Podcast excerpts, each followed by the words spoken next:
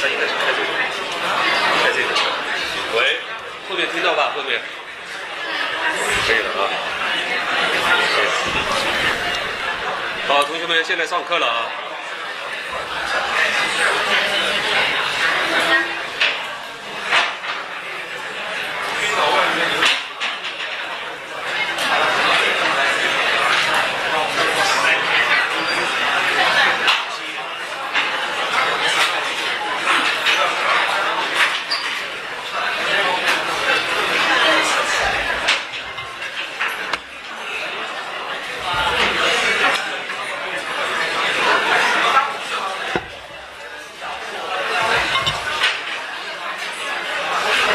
上一讲我们讲到这个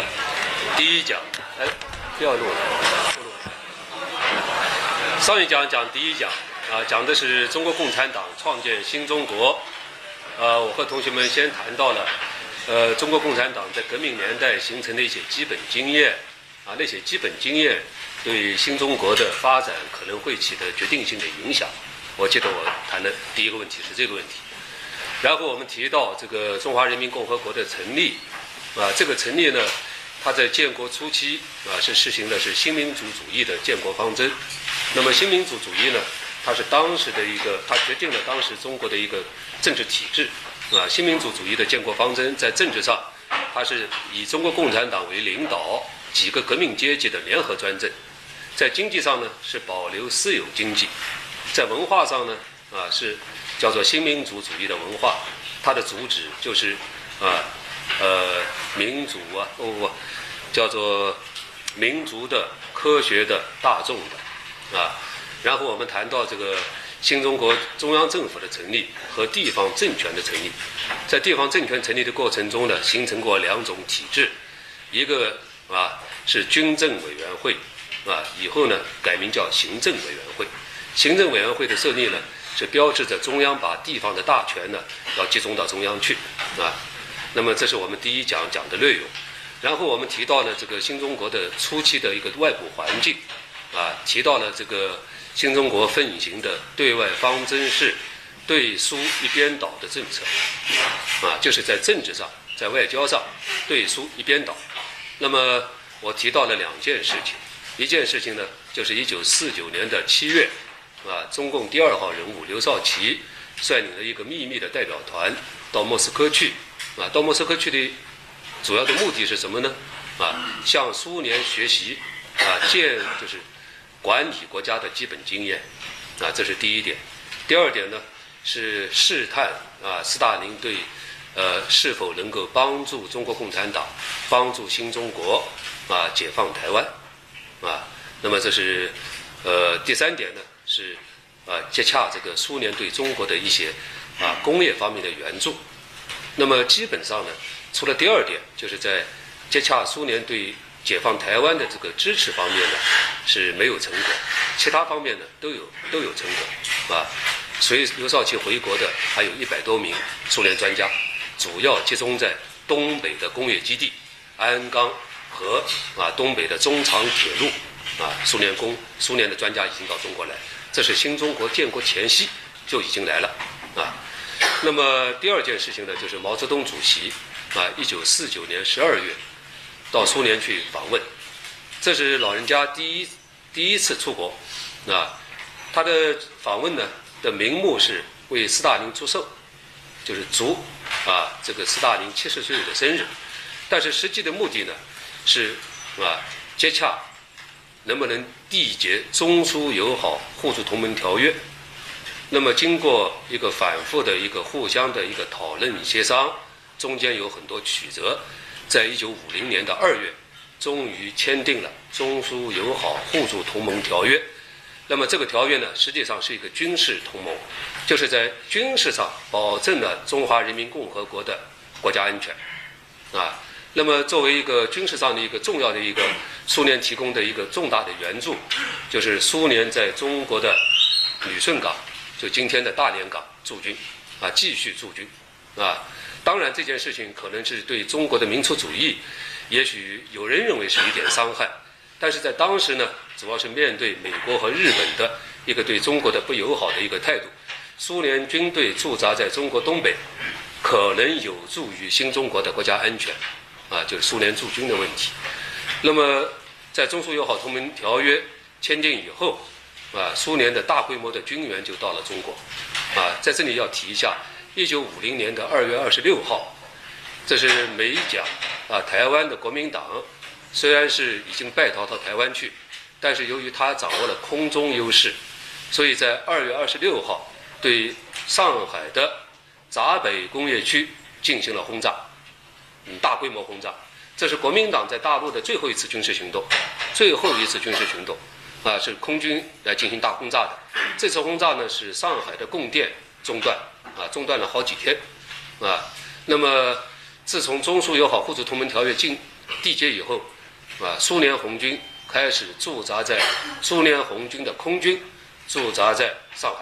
所以从此以后呢，呃，美国军队啊不，蒋介石的空军呢。呃，轰炸机就再也没有敢来轰炸过了。当然，高空侦察机是一直到六十年代中后期，啊，始终还有这个台湾方面的侦察机来侦察，啊，轰炸是没有了。啊，那是苏军有一个空军团驻扎在今天的啊呃上海郊区。好了，我们继续继续讲这个，我提到这个。中苏这个关系的这个在新的基础上的一个建立，啊，中苏友好互助同盟条约从总体上是有利于中国的。这个条约有效期是三十年，三十年，啊，三十年。一九八零年，这个中国宣布不和苏联继续条约，它的到期啊是一九八一九八零年，一九八零年中国政府发表声明的，就是不再延续中苏友好互助同盟条约了，啊，这是完全正确的。那么这个条约在一九五零年签订的时候呢，它还附有秘密条款，秘密条款，这个秘密条款是不对外公开的，啊，今天我们都知道了。这个秘密条款呢，在一定程度上有损中国的主权，有损，啊，这个主要是两个方面，第一个就是苏联呢，呃，在中国要建立一些合资公司、联合公司，联合公司实际上是掠夺中国的经济资源，啊。在新疆建立几个这样的公司。第二个呢是这个呃，中国政府同意啊，中国的东北和新疆地区不允许中苏两国以外的第三国的公民进入，也就是这两个地区成为苏联国家安全的一个缓冲地带啊，这个呢也有损中国的主权的啊，因为这是中国的领土，苏联人有什么理由要求我啊不可以让英国人去、日本人去或者法国人去呢？但是在当时的条件下，中国接受了这个，接受了这样的一个啊对方提出的要求。那么还有一点呢，啊，也是可能对啊使当时的啊很多国民啊，就是我们的大众了、啊，特别是知识界和民主人士了、啊、有所不满意。这就是呃毛泽东主席争取外蒙古回归中华人民共和国的努力没有成功，争取回归中华人民共和国的努力没有成功，斯大林坚持啊，蒙古人民共和国要啊保持一个独立国家状态，在这在斯大林的压力下，毛泽东也接受了斯大林的这个这个要求，啊，这是我们提到中苏友好互助同盟条约啊这件事。那么作为一个呃，由于中苏结盟啊，那么中国国内呢啊就开始了一个大规模的宣传苏联、苏联文化。苏联科学技术啊，这样一个热潮，所以在建国初，这是一个很大规模的行动，这是要解决中国人民啊，特别是知识界，中国人民啊，老百姓底层老百姓搞不清楚的，主要是知识界和工商界，这个百年来对苏联的所谓不正确的认识啊，因为中国人一般的民众啊，我讲的知识界都知道近代以来沙俄对中国的侵略啊，都知道。苏联政府曾经提出过两次对华条约，啊，但是呢，最后都没兑现，啊，一九一九年、一九二零年的苏联的新政府，列宁的新政府曾经提出两个对华宣宣言，这两个对华宣言的啊基本精神就是放弃沙俄在中国的一切权益，同时，外蒙古属于中国，啊，这两个条约呢，从来没兑现，啊。就是这对这个问题呢，中国的民众，我讲的民众是主要是指知识界和工商界，一般底层民众不清楚，他们也不关心这样的事情，啊，这是一件事。第二件事情呢，是一九三四年啊，这个我们知道九一八事变以后，呃，日本侵占中国东北，扶植傀儡政权满洲国，啊，但是呢，苏联居然把中东铁路啊这个资产属于俄方的中东铁路卖给了满洲国，用低价卖给了满洲国，这也是有损中国主权的，啊。第三件事呢，是一九四一年。苏联和日本，啊，这是斯大林同意的。莫洛托夫和当时的日本外相松冈洋右签订苏日中立条约，表示互相尊重，啊，日本尊重苏联在蒙古人民共和国的权益，苏联政府尊重，啊，日本在满洲国的权益，这是极大的侵害中国主权的一件事情。所以，中国的知识界对这个问题记忆犹新。啊，记忆犹新。虽然在一九四五年以后，由于苏联在反法西斯战争上取得了伟大成就，啊，或者说，甚至当时的一种说法叫做解放了啊半个人类，在解放欧洲、解放这个东欧起了这种巨大作用，社会上开始对苏联有一种好感，就是由于二战反法西斯这个问题上，苏联的巨大成就曾经。使中国一部分民众对苏联产生了某种亲和性，这是一个方面。第二个方面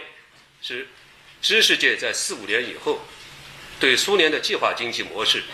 基本上表示，几乎是全部或者大多数人对苏联的计划经济模式表示欣赏，啊，当时的知识界的主流是政治上学美国，经济上学苏联，这是一九四三、四四到四六年的知识界的一个基本观点，啊，就是欣赏苏联的高效的啊这种计划经济模式。尽管如此，但是中国人对苏联人，特别是在一百多年来啊，甚至是二十世纪以来，在中国的一些情况啊，是有很多意见的。那么旧的事情还没去，新的事情又来了，这就是一九四五年苏联红军出兵东北这件事情。当然中国人民一般讲都是感谢苏联人的，感谢苏联红军来解放，啊，要没有苏联红军解放，那个日本精锐的关东军二百万啊还不知道什么时候能消灭呢，啊，当然最后还是要消灭的，可是肯定要消灭，大势世界大势已经发生了变化，肯定要消灭的。但是苏联红军摧枯拉朽啊，一下子就把二百万关东军消灭了，但是他消灭归消灭，消灭是做了好事，可是也带了一些不好的事，就是把我们中国的东北的工业设施能拿的能拖的全部带走了，啊，把包括铁轨、包括火车车皮、包括分满江的水热电站等等等等能拿的，在一九四六年苏联红军撤军的时候全部带走了。所以这个就是。啊，发生过一九四六年二月二十三号，在重庆，以重庆的大学生为主导的反苏大游行。反苏大游行，这个反苏大游行今天已经知道，并不是国民党政府主持的，而是那些激进的爱国青年。当然，我今天不知道称他们是叫爱国青年呢，还是叫反动青年，我不知道。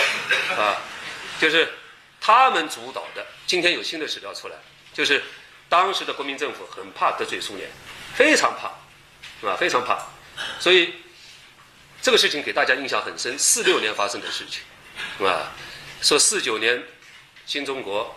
到五零年我们签订了中苏友好同盟条约以后，就有一个国内的大规模的重新认识伟大苏联的这样一种宣传和学习运动，啊，呃，在这个过程中，一九五零年。啊，我们成立了中苏友好总会，由刘少奇担任会长，全国各地设立分会，它是一个实体组织，不是一个虚体。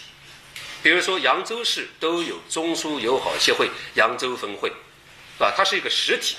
啊，呃，这个这个这个中苏友好总会，啊，办刊物、放电影，呃，推行苏联文化，啊，所以。特别是帮助中国老百姓认识，啊，为什么外蒙古独立是正确的，啊。今天我们可以看到一些比如说郭沫若同志写过这样的文章，还有一些老同志都写过这样的文章，要引导国民，国民这个词建国以后不用了，引导人人民啊，引导群众这个正确的认识苏联啊，这个过程呢，从五五零年开始，五零年开始啊，所以这个中苏友好的这个过程呢，呃，很复杂啊，很复杂。这个过程就伴随着，主要是主要是针对知识界、知识界和啊所谓资产阶级、民族资产阶级底层群众，基本不清楚，也不关心，也不关心的啊。所以在这个五零年以后，是吧？呃，尽管政府做了大量的工作，但是还是有一些资产阶级的上层人物、知识界的上层人物对此表示不能接受，不能接受。所以，当他们在五六年、五七年发表了啊五六年、五七五六年、五七年，呃，毛主席提出双百方针以后，有一部分人就把自己的看法表达出来了。所以，五七年的时候呢，这批同志都成为右派。因为右派其中有一条是反苏，反苏啊，啊，这就是有一些同志就是因为这样的问题成为右派的，啊，反苏啊，反苏，他你反苏就是反共，所以叫反苏反共分子，啊。但是呢，呃，毛泽东主席都是清楚的，啊，他他都清楚苏联对中国的危害，啊，我讲的危害主要是大国主义、沙文主义的危害，但是。他是一个大政治家，他知道在当时的冷战的国际国际格局下，中国离不开苏联支持，大家理解吧？自己知道是一回事，自己对他的看法是什么样，那是另外也是一回事，但是国家的需要那是另外一回事。所以呢，呃，我想我相信这个老人家他是分开的，把自己的看法和国家应该执行的方针完全是区别开来的，啊，这就是大政治家。不因自己的个人感情来影响这个大大的这个政策，所以在四九年以后，我们党内是严禁任何同志有对斯大林的批评的，啊，如果党内有同志表达了对苏联的一点批评，马上啊，这一般讲是极其严重的错误，极其严重错误，啊，这个要呃要开除党籍的。要开除党籍。我们江苏省委有一个老同志啊，叫刘顺元同志。刘顺元这个在七八年、七九年以后，还到南大来做过报告啊，大家尊敬他叫刘老。刘老在八零年代做过中纪委副书记。刘老在一九四五年到四六年啊，在中国的东北，我们知道苏联红军解放东北以后，大连是被苏联完全占领的，在那儿成立了苏联直接掌握的啊政府行政政行政区。但是呢，当然，共产党和苏联，我们毕竟还有很多相同的一面，都是共产党，所以苏联人允许中国共产党在大连地区设立党的委员会，当然是秘密状态下的。大批的共产党员在大连工作，就是四五到四九，大连一直是在共产党领导下，国民党进不进去的，国民党不能进去，啊。刘顺元同志是大连区党委的负责同志，他曾经对苏联红军在中国东北的一些大国主义行为提出过批评，这件事情居然连斯大林都知道，啊，斯大林非常敏感，他对中国共产党内的哪些人曾经有反苏言论都记得清清楚楚，所以当他向中共领导同志提出来，啊，刘顺元是一个居然连苏联人都看不起，连苏联人都看不起，所以为了满足斯大林的这样的一个。啊、呃，要求了，所以刘顺元同志在建国初，啊，就把他贬为，啊，上海的做经济工作的一个次要的领导人，一直到斯大林同志去世才重新启用，重新启用。五四年调到南京来，江苏来做省委副书记，啊，做省委书记处书记、副省委副书记。但是斯大林死之前，他不能出来，啊，就举个例子。所以中国共产党在这个问题上是很大度的，在一九四六年的中国东北，有一个非常了不起的一个红军的一个高级将领叫卢东升同志，他是长征的老干部，啊，被苏联红军居然无缘无故枪杀掉了，枪杀掉就枪杀掉了，算了，也没有提出向苏联方面提出任何抗议。所以卢同志为革命奋斗一辈子，最后没有死在国民党手下和日本人手下，死在一个苏联的喝醉酒的红军士兵的手下。呃，也就算了，啊，这就是为了大局，所以刘少奇同志当时专门找刘守元谈话的，要他为了中苏友好的大局，要他写一份检查，最后啊，请苏联代表团传回带回给斯大林同志，啊，所以斯大林那个时候真的是是啊，应该讲全人类的太阳，人类的太阳啊，他不得了啊。毛主席这个时候都是都是很尊敬，非常尊非常尊敬他的啊，和我们以后讲的什么大啊什么什么不一样的啊不一样啊，他是是非常这个注意调整关系的，自己心里有有看法但不说的啊。当斯大林死了以后说了。好了，这是我前面讲的这个这一部分，下面我们要讲另外一个题目，呃一一个。一节了，就是巩固新政权的几个重大的措施。新中国成立了，刚刚从战火中啊，这个成立了新政权，当务之急是要把政权巩固下来，啊，巩固下来。那么巩固政权最重要的应该是两个方面，第二个方面呢，就是清除大陆的国民党残余的反革命的破坏，对不对？啊。虽然这个蒋介石是夹着尾巴逃跑了，啊，灰溜溜的跑了，但是呢，我们长期的这种斗争的思维总是有个基本判定，认为他还留下了大量的党羽在国内啊进行破坏。当然，事实上也是有一些破坏的了，啊，有有一些破坏啊。那么这是一方面，第二个方面呢，关键是恢复经济，恢复经济啊。我现在稍微讲一下恢复经济啊，恢复经济可能同学们一般多少都知道一点。这个新民主主义的这个建国方针，其中对经济方面它有一个基本的一个一个精神，这就是剥夺官僚资本啊，剥夺官僚资本。那么就是所谓官僚资本，就是国民党的党营的经济，国民党党营经济啊，包括国民党的国营经济。啊，比如说当时在中国的资源委员会啊，啊，资源委员会是三零年代成立的，专门负责全国的厂矿的建设、资源的发现等等，集中了很多专家。那像这样的单位呢，它是就当时国民党的国有经济，这都是要无偿的剥夺，啊，无偿剥夺。那么帝国主义在中国的经济呢，要分别情况，分别情况，啊，基本上呢也还允许存在。但是呢，通过一些具体的政策，使它在新中国不能发展，最后呢，通过就是把它挤出去，就是外国在华资本，从理论上讲允许它存在，就是外资。但是呢，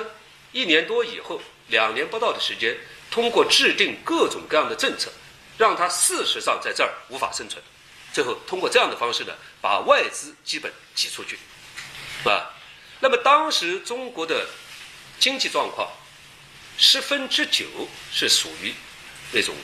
啊呃应该讲是极端落后啊，是极端落后。中国的先进的工业主要集中在就是国民党的国营经济和外资在中国的这一部分，以及十分之一的民族资产阶级的这种啊纺织业啊、印染业啊、香烟制造业啊，就是轻纺这一类啊。那么对民族资产阶级呢，国家基本上采取的是就是全部包下来的政策，包下来政策，为了安抚资产阶级，啊，因为资产阶级天生的，他有一种对共产党的恐惧，啊，虽然中国共产党在四九年提出的，甚至是多少年宣传的，就是我们是搞新民族主义，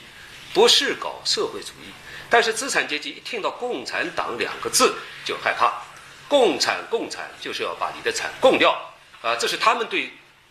就是望文生义就有这样一个看法。所以在一九四九年春天啊，毛泽东主席委托刘少奇专门到天津去啊，做一些调查和安抚资产阶级的工作。那么目的是什么呢？把资产阶级稳定下来啊，资产阶级稳定下来，使社会经济呢继续的啊不要中断。我们知道这个在十月革命以后啊，呃，这个呃，苏联不是这样子的啊，苏联苏联完全是整个社会经济大崩溃，大崩溃，因为资产阶级都是革命的对象。中国不是的啊，资产阶级要先包下来，让他还要开工。我们当时有很多工人啊，他们以为革命到来了，他们就可以呃就是八小时工作制，或者是呃工资提高，他们纷纷举行罢工等等等等。但是在这个时候被认为是犯了左倾的错误。刘少奇同志呢安慰安抚资本家，告诉他们你们在现阶段的中国代表着先进的生产力，意思差不多是这样的话。而且他还讲了一些话，以后成为他的啊被认为是讲的过分了、过火了。他甚至说过，剥削越多越光荣，你不剥削工人就不舒服，你一剥削工人就舒服了。他说过这样的话，他很口语化的说的，讲的可能也有道理，因为你不剥削工人没有工资，拿不到钱回家啊回家生活，呃你剥削了以后他才有工资。但是这样的话作为一个共产党高级领导人说，和马列主义教旨好像有冲突啊，这类词现在不讲，下面以后还会提到。所以经济上的基本上这个就呃大致的把它这个稳定下来，稳定下来啊。呃当然这个政府还通过一些呃采取了一些措施，主要是在上海啊，和资产阶级经过了几次什么棉纱大战呢、银元大战呢啊，就是把物价把它先暂时的稳定下来。因为建国初，刚才我讲的一九四五年之前打了八年抗战，中国经济是已经是接近崩溃。一九四五年到四九年又打了四年内战，整个从一九三七到一九四九都是打仗。你们想一想，打仗打了这么多年，经济怎么不腐？完全是糜烂状，糜烂啊啊，是非常非常困难啊。在这个过程中啊，中央的政策是正确的啊。毛泽东提出了一个口号：不要四面出击。不要四面出击，不要既打帝国主义又打资本家又打蒋介石，啊，都不能，只能集中，集中啊进攻啊某些方面，大多数方面你要暂时放一放，啊，这是非常正确的。这对新中国的这个建国之初的啊情况的稳定起到重要的作用。那么在这个过程中，陈云同志的作为经济方面的一个重要领导人的角色呢，也开始。就是大家就习惯了啊，因为在四九年之前，陈云是在东北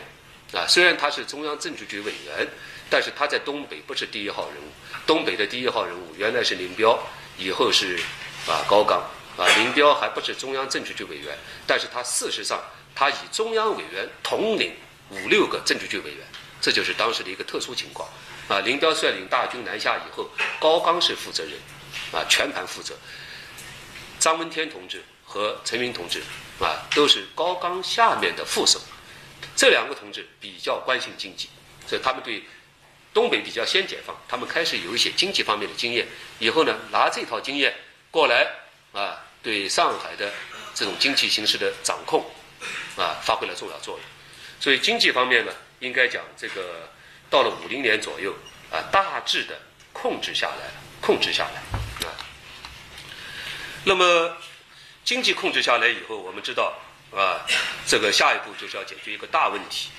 这就是土地改革的问题，土改的问题，是吧？一九五零年的六月份，是吧？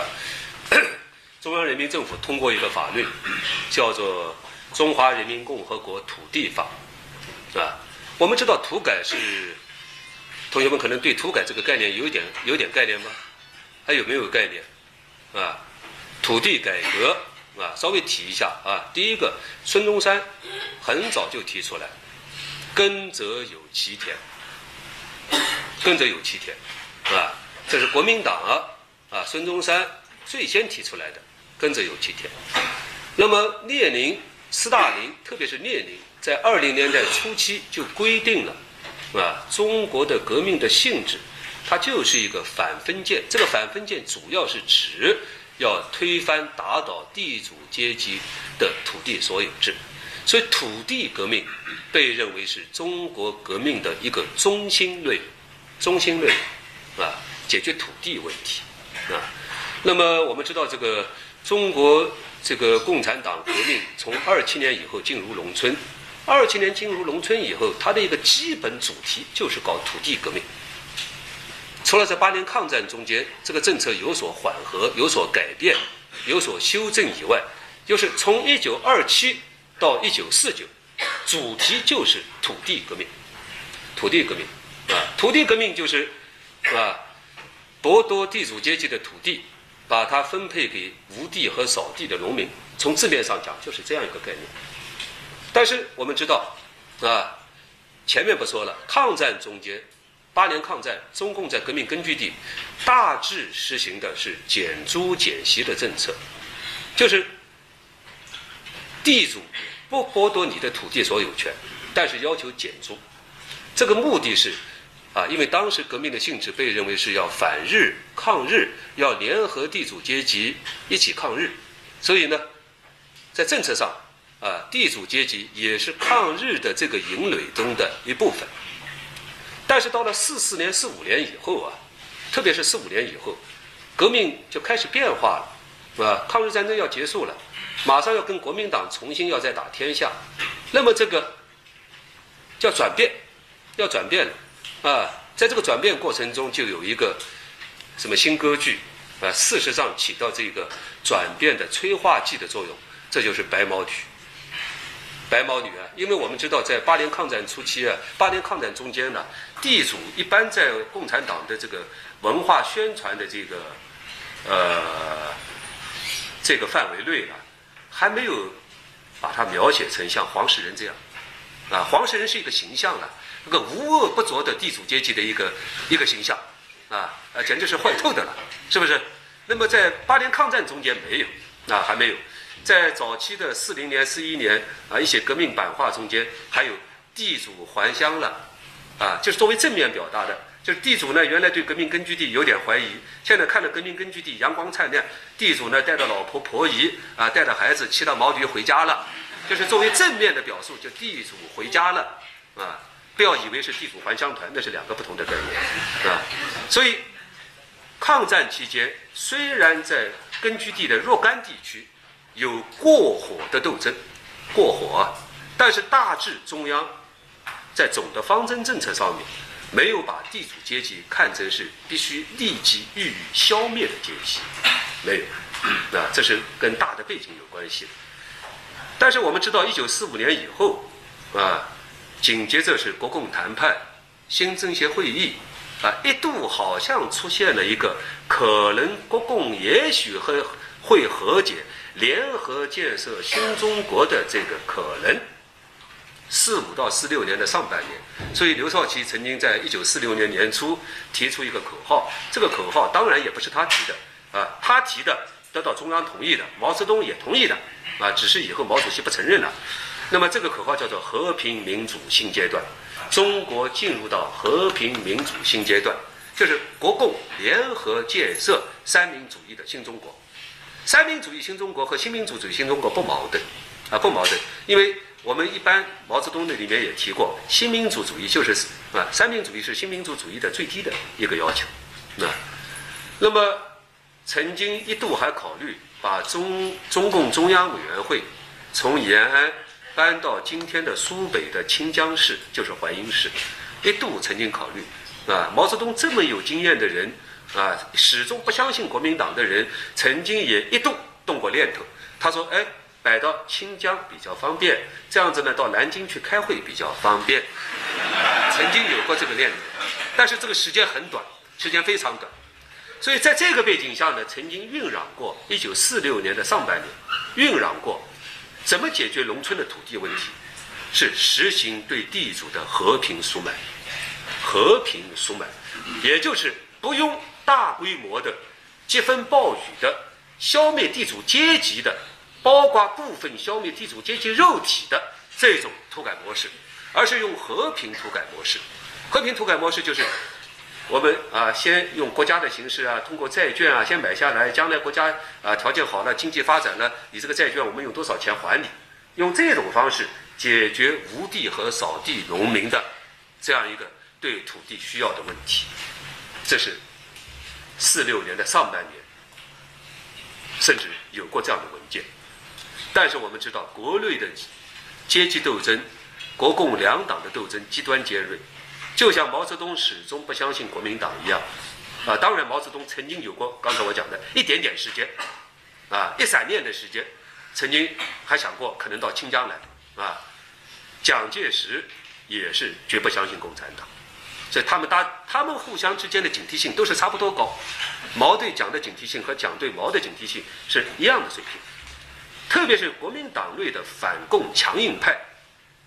反共强硬派，他们认为在四六年的那个国共力量对比上，国民党占有绝对的优势，他们认为完全可以从军事上一举把中共解决，就武力解决问题。就国民党党内的温和派啊，他们比较理智的，他们知道共产党不完全是一个军事问题，还有很多经济社会的这个背景，所以呢，这一派的力量呢，在四六年以后被压下去了。蒋介石实际上是站在强硬派一边的，也就是说，四六年的六月份，国共内战重新爆发。国共内战重新爆发以后，面对这个新的局势，中国共产党开始制定自己新的土地方针。这个土地方针就是全面的剥夺地主阶级的土地，用阶级斗争的方法来剥夺地主土地，改变了，啊，改变了。那么这个呢，我这里不多讲，这里有四七年的土地法，啊，呃，呃有先有一九四六年的五四指示，五四指示相对温和一点，到一九四七年的中国土地法，到四七和四八年。在老解放区进行的疾风暴雨般的土改斗争，我讲的疾风暴雨，这是一个词汇，在这个词汇后面，这个 discourse 后面有很多丰富的内容。它这个什么叫疾风暴雨？疾风暴雨就是对地主阶级进行肉体消灭，肉体消灭，包括消灭他的太太，包括消灭他的老婆、小孩等等，全部消灭，啊，彻底的斩草除根，啊，这就叫疾风暴雨式的阶级斗争，疾风暴雨。当然。这个这个过程是，特别是在一九四七年，在山西省，啊、呃，在山东省、山西晋绥地区非常严重，非常严重，啊、呃，在山东的渤海地区，就今天的威海、烟台、鲁山这一带非常严重，啊、呃，这两个地方的极端土改、极端土改或者叫极左土改、极左土改，啊、呃，造成了一定程度上。丧失社会同情，还听懂这个意思？丧失社会同情，啊，比如说地主娃娃才两岁，把他也惯死了，啊，这就不完全没不应该这样，啊，不应该这样，因为无产阶级要解放全人类，最后才能解放自己，这是毛泽东主席一再告诉我的。地主阶级可以改造的，啊，不一定非要，如果他反抗，消灭可以；如果他不反抗，不应该用这种方式。两岁的孩子他一点不有不具反抗力，啊，所以当然这里很复杂。所以这两个地方都跟康生有关系，当然不是康生一个人，不是康生一个人啊。刘少奇同志以后自己多次检讨过，他在一九四七年指导老区土改中犯的这个左的错误。所以刘少奇这个这个啊这个领导人啊，他在一九六二年提出过，他没有提出，他默许过三自一包对农民让渡。他一九四七年。在他指导下，又发生过这种极端的土改，啊，都在他一个人身上都有过，所以有人称之为他是会从极左跳到极右，大家理解吧？摇动性很大，摇动性很大啊。那么这个这种土改在老区基本是用阶级斗争的方式解决了，啊，解决了。那么新区。新区了，新区什么叫新区呢？就人民解放军解放以后的，啊，特别是中华人民共和国成立以后解放的地区，这主要是大西南地区，啊，新区土改，我们到底用什么样的模式呢？是不是也要用这个山东模式，就是大杀型的模式，啊，全部消灭的模式呢？啊，不应该的，啊，不应该。呃，中央规定，啊，在这个过程中应该集中打击地主，孤立富农。所以富农是在过了几年以后才跟地主捆绑的，一开始为了革命的策略，为了进一步孤立地主，把富农和地主分开，啊，就是中立富农，打击地主。那么四九年以后啊，这个江南地区的土改啊，湖广地区、两广地区、西南地区的土改就开始了，啊，在这些过程中啊，有一些老干部。这是我们通过文革中的揭发资料才知道，啊，他们很厉害，呃，他们这个当然知，他们都是老党员，所以他们呢就是给家里写信，给家里写信啊，啊，早点把土地卖掉，啊，卖掉，因为否则不卖的话，将来成一个地主，啊，就早卖，早点卖掉。所以呢，也有一些老同志的这个家属的分歧之间，啊，就是一早把土地就贱卖掉了，贱卖掉以后这就好了。啊，因为你这个有中国农民啊，我我不知道同学们你们了解不了解？中国农民啊，他基本上这是一种传统习惯，先是养家糊口，稍微勤劳致富，勤劳致富以后，什么东西最稳定呢？他们也不懂股票，那个东西大家都不懂，最最安全的就是买一点土地，安全的土地虽然没有多大价值，但是每年它可以有一些收成，自己的吃饭可以解决，可以卖一点谷子等等，所以老百姓啊。最最聪明的老百姓啊，农民啊，比较会发家的农民呢，成功的农民啊，第一步就是买一点土地，第二步到镇上开一个小店，镇上开一个小店啊，这是这建国以后我们给他一个成分叫做工商业兼地主，那这样的地主就好了，这样地主一般不会被肉体消灭，就是他主要住在镇上，啊。地呢，家里老家的地呢，呃，雇两个长工在这看到，在当地呢，好像大家对他没有什么深刻的印象，所以一般情况下不揪回自己的庄子里去避批斗，啊，在镇上，只要是镇上，都是比较安全的，啊，比较安全的，啊，所以这个土地主、土财主，完全守在家里土财主是最危险的，啊，命都保不住，啊，很多地主命都保不住，啊，所以。这个农民他们哪能知道呢？他们根本不知道这个概念，呃，应该在革命胜利之前先把土地卖掉，没有这个概念，完全没有。所以基本上他们都是被动的来接受这个过程。当然，在这个过程中，我这里还提一下，有一些聪明的大地主，或者是大的工商地主，他们非常聪明，他们提出限田，限出来，呃，我限出来你就不要斗我了吧？我有两千亩土地限出来，那不行，限也要斗。啊，那是不行，那是完全两回事的啊！你不能用这个县的这种方式呢来麻痹我们啊。那么我下面要讲土改为什么非常重要，这一长期以来被认为是中国民主革命的中心内容。共产党你要搞革命，你一直要搞土地革命，现在全部政权夺到手了。啊，土地问题一定要解决，这是革命的题中应有之义。首先，这是第二点。我下面要讲，它最重要的是通过土改，使中国共产党在农村深深地扎下根、扎根，建立党在农村的广泛的阶级基础和社会基础，这是最重要的。这就是为什么拒绝。地主限田啊，那么土改有一个基本的土改模式啊，有一个模式的啊，呃，陈伯达在四十年代后期曾经写过《土改十六步》啊，就是按照这个十六步的方针啊，你就老老实实不要这个发明创造，你就按照中央给你定的这这几个步骤，这个步骤走完了以后，土改就搞完了啊。以后我们这套经验曾经还输出国外的啊，就向北北越输出。越南北方，而、哦、越南北方就越南民主共和国，啊，土改是在中共的代表团的指导下进行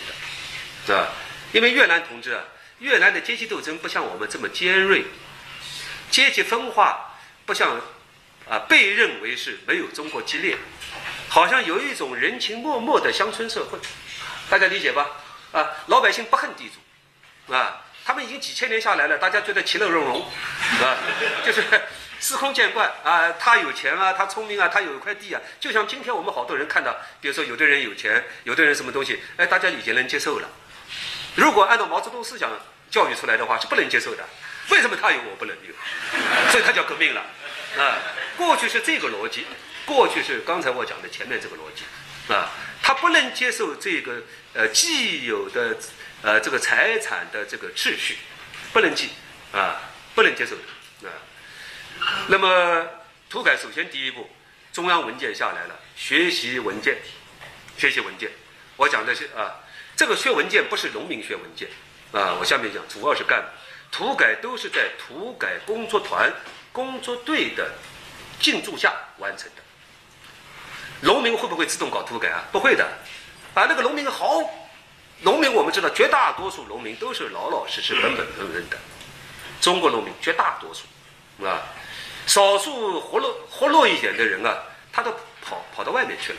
留在村子里的另外一些活络的人呢，被认为是勇敢分子，有人称他们是痞子，啊，我不知道，也有人很多文献称他们是叫好吃懒做的，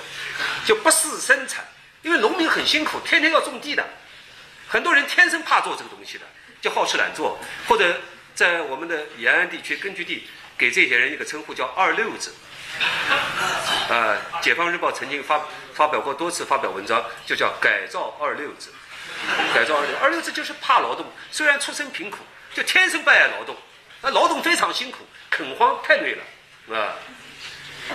当个干部要好得多啊、呃，所以，那么第一步就是啊、呃，要建立土改工作团、工作队，学习文件。第二步就下乡，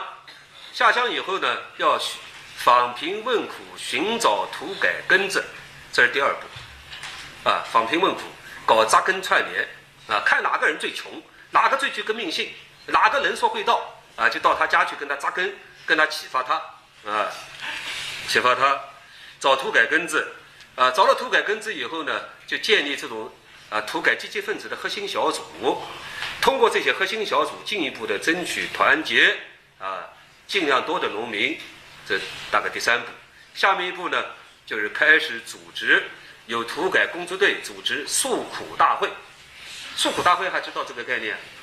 万恶的旧社会啊，什么地主王老财啦啊，这个这个这个，我讨饭的时候到他家的时候，呃，他放出个大狼狗出来啊，大家懂吗？这都是常规模式，就是一般都是这种就是这种常规叙述啊，呃，那个地主婆怎么凶狠啊？等等，诉苦非常重要，每一个土改都要经过诉苦阶段。不忘阶级苦，牢记血泪仇，啊，这是一个从五十年代就有这个口号，这个口号一直叫到文革。还有一个革命歌曲，名字就叫《不忘阶级苦，牢记血泪仇》。每一次批斗反革命的时候，都要先播这个歌曲，创造一种凝重的一种气氛，啊，凝重的气氛，激发起大家对这个万恶旧社会的仇恨。我们已经以后形成了一个表达的一个习惯了，旧社会前面要加定语的，万恶的旧社会，啊，这是习惯性表达。啊，那么这个开过诉苦大会呢，就开始这个啊，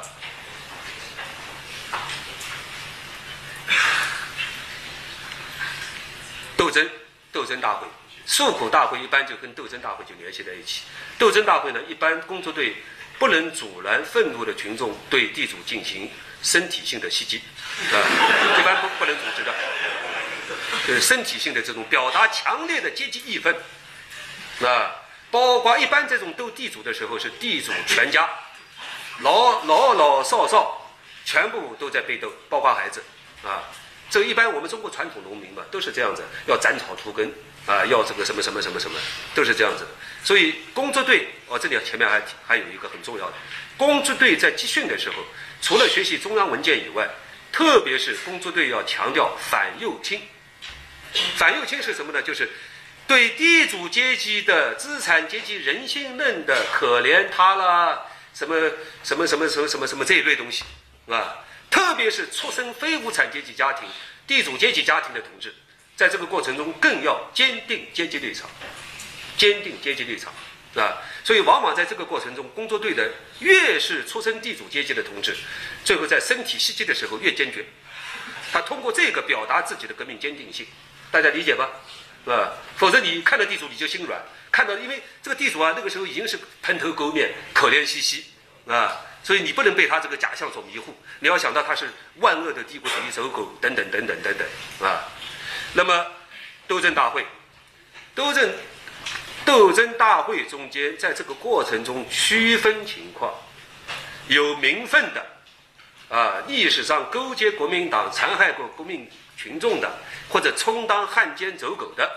这个时候一般我们就要给他上一个档次，就进行人民公审，啊，公审，革命法庭公审，公审以后呢，就枪毙，啊，叫枪毙，